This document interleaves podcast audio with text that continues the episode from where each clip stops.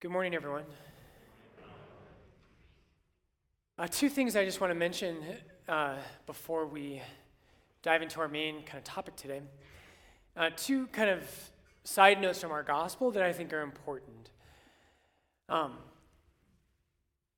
today, there's a lot of people in the world, and there always have been when you study history. There's always people who think they can tell you when the world is going to end. And today we're in Luke 21. I hope you heard what Jesus said about that. All right, not my words, the words of Jesus Christ. Jesus says, when someone says to you, the time is now, do not listen to them. Do not follow them. In Mark chapter 13, Jesus tells us that no one knows the day of Christ's return. And he says, not even the angels or he himself. He says, only the Father. So when someone tells you, and I know sometimes they have good intentions, but when someone tells you there's a lot of books out there, there's a lot of preachers out there who say they know when the end of the world is, tell them to go back and read the Bible. Okay?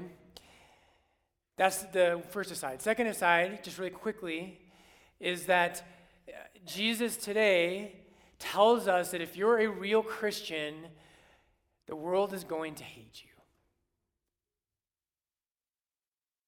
If you're a real Christian, the world is going to hate you. I wish it were otherwise. Right? I'm one of those people who like I have like I'm a melancholic. Being a priest makes you have thick skin because after about your 50th hate letter, you just kind of get used to it. Um, but if you've never, if you've never ever upset someone because you're a Christian, that's a problem. If your faith has never caused friction, if it's never made people uncomfortable, I just want to challenge you about that. It's not that you have to be in people's faces, it's not that you have to be mean or rude or anything like that. But if you are living your faith, if you love Him, the world will hate you. Okay. Don't you love that I get to give two sermons every week? It's awesome. Okay. so now our real sermon for this morning. Today's readings are all about judgment, brothers and sisters. All four of our readings are about Christ's return to judge the world. Uh, and generally, as Christians, we tend to fear that. And I understand why. I do as well. Um, as a priest, the gospel tells me that I have more responsibility than any of you. And that God will hold me accountable for the way I live my life. And so I get nervous too.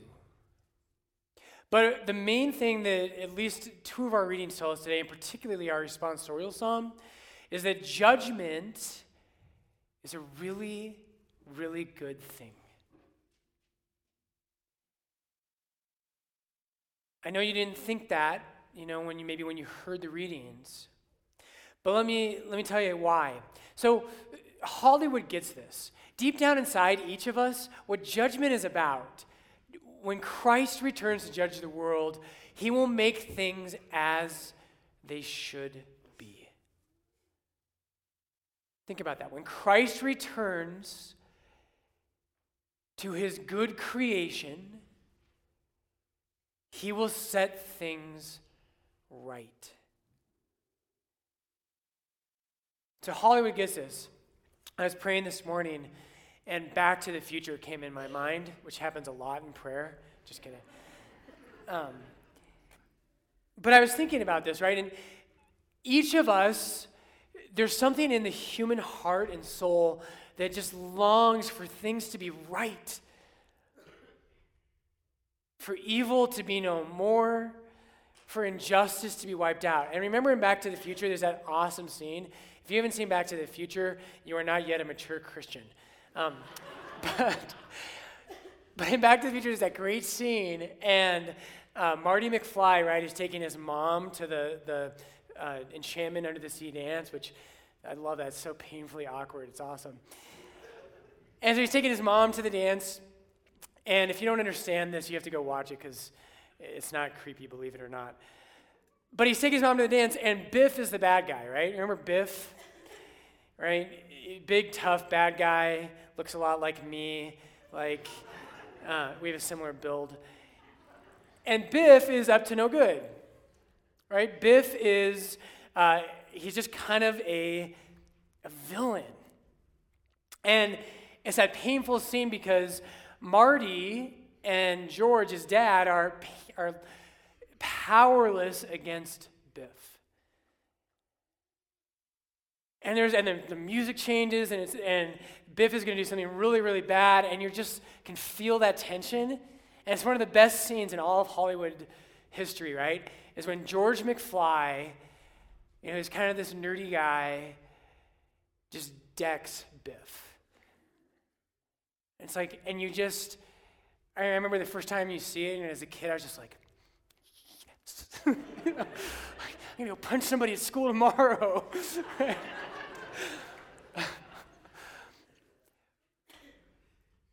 but we feel right about that. Biff got what was coming to him. Brothers and sisters, that's what judgment's about. Judgment is about the world being put to rights.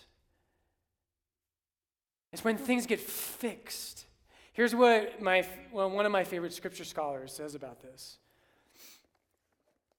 He says, in a world of systematic injustice, bullying, violence, arrogance, and oppression, the thought that there might come a day when the wicked are firmly put in their place and the poor and weak are given their due is the best news there can be. Faced with a world in rebellion, a world full of exploitation, exploitation and wickedness, a good God must be a God of judgment.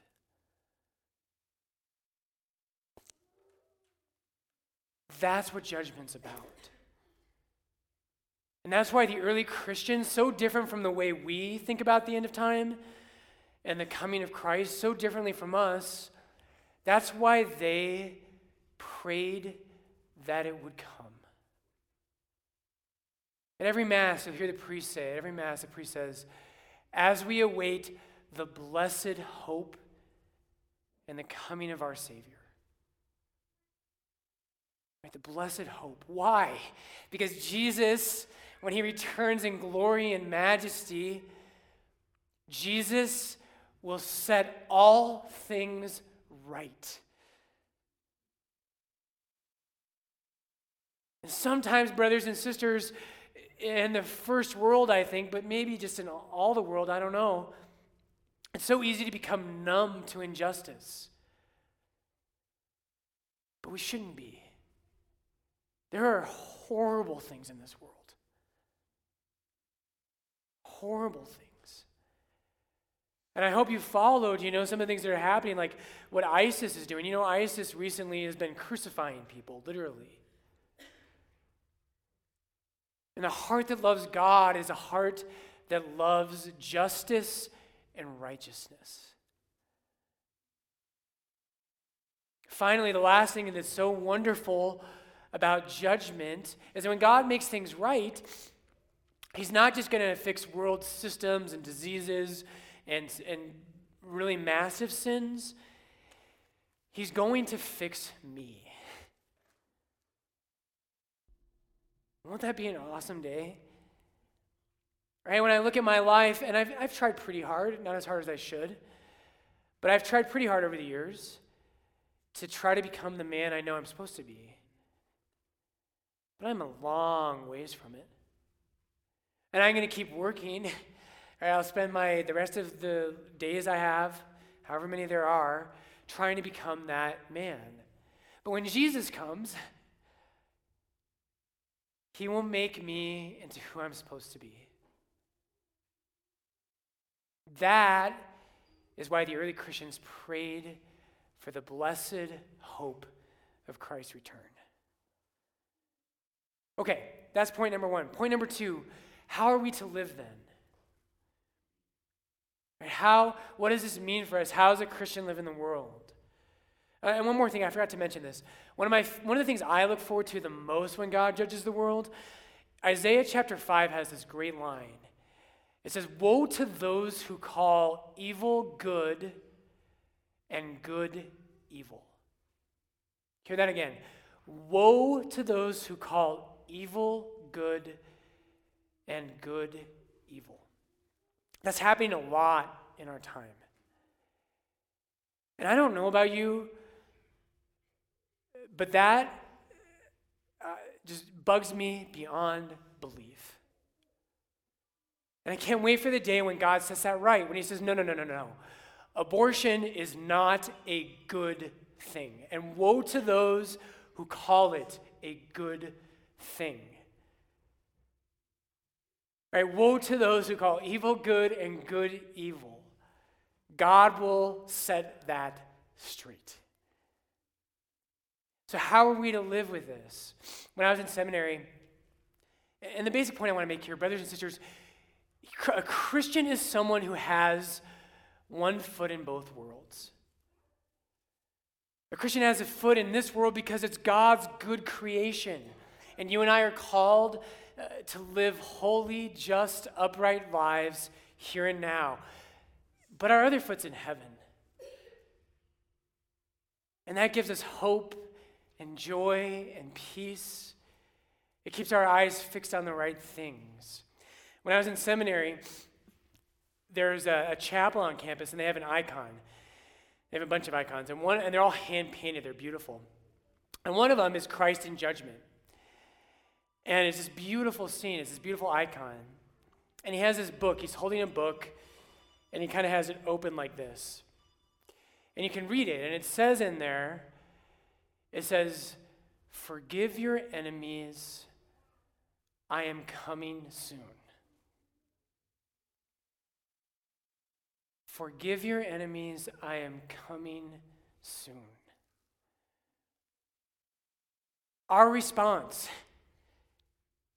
is that you and I have the wisdom of knowing that the things that most people think are important are going to pass. They're going to pass. What really matters is the day that I stand before Jesus and my life is revealed for what it was, either for good or for evil. That's the moment that matters. And Jesus talks about this. We're at the end of our um, liturgical year. In two weeks, we'll start a new one uh, with the beginning of Advent. So, here at the end of Luke, though, here, here's what Jesus says after our gospel today. And this is about our response. He says, Take heed, right? Pay attention. Lest your hearts be weighed down with dissipation and drunkenness and the cares of this life. And that day will come upon you suddenly like a snare. We all know we're supposed to avoid big evil things, right? We all know that. You don't need me to tell you that on a Sunday. And I hope you're at that level. But you're called to so much more than that. Right? What Jesus says, you're, you've got to stay awake. Got to pay attention. Because if, if you give yourself to the world, you'll fall asleep. You won't be ready for the day he returns. Right? So, Christians, practically, very practically, brothers and sisters, you and I know what matters. And there's lots of good things in this world, but if you give yourself to all of the worldly things, there will be no space in your time, in your heart, or your mind for God. I know what you're thinking. You're like, Father Brian, the Broncos game already started and we're here, right? Great.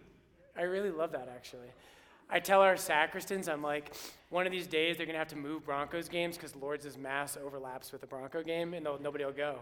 Um, there's nothing wrong with the Broncos. The Broncos aren't sinful. I mean, maybe some of the players are, I don't really know. But what matters is not the Broncos. And people live and die with sports and entertainment. But you are different and you know better. Your life is not about comfort, it is not about entertainment, it is not about sports. Your life is about Jesus Christ and his redemption of the world. So Jesus says, Watch at all times. Watch at all times. Stay awake. Know what matters. Have your hearts in heaven, right? In Matthew 6, Jesus says, Where your treasure is, there your heart will be also. That's us. And so judgment's real. Christ will come, He'll set all things right, and you and I should be ready for it. And I want to leave you with this this morning.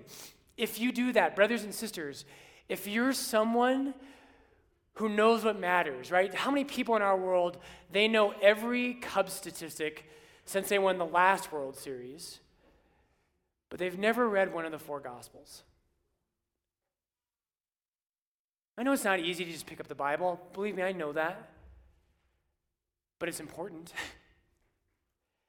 it's way more important than any sports event. Right? Christians are people who that, that heaven lives and breathes in us.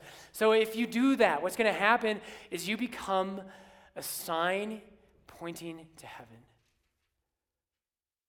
Right? People who see you at work and who you hang out with, they will say, you know what, there's something different about her. She doesn't know about every TV show, but her heart seems to be somewhere else. And it reminds other human beings that they weren't created for those things, they were created for God. And so, Jesus, we long for justice. Lord, we hope for the day you return and you make everything as it should be where there's no more hatred and no more violence, where there's no more pride and envy and lust, where nations care about the poor. Jesus, we long for that day. We ask you to fill us with faith in you to be men and women who live for that, who live for heaven. Jesus, in hope and faith, we await your return.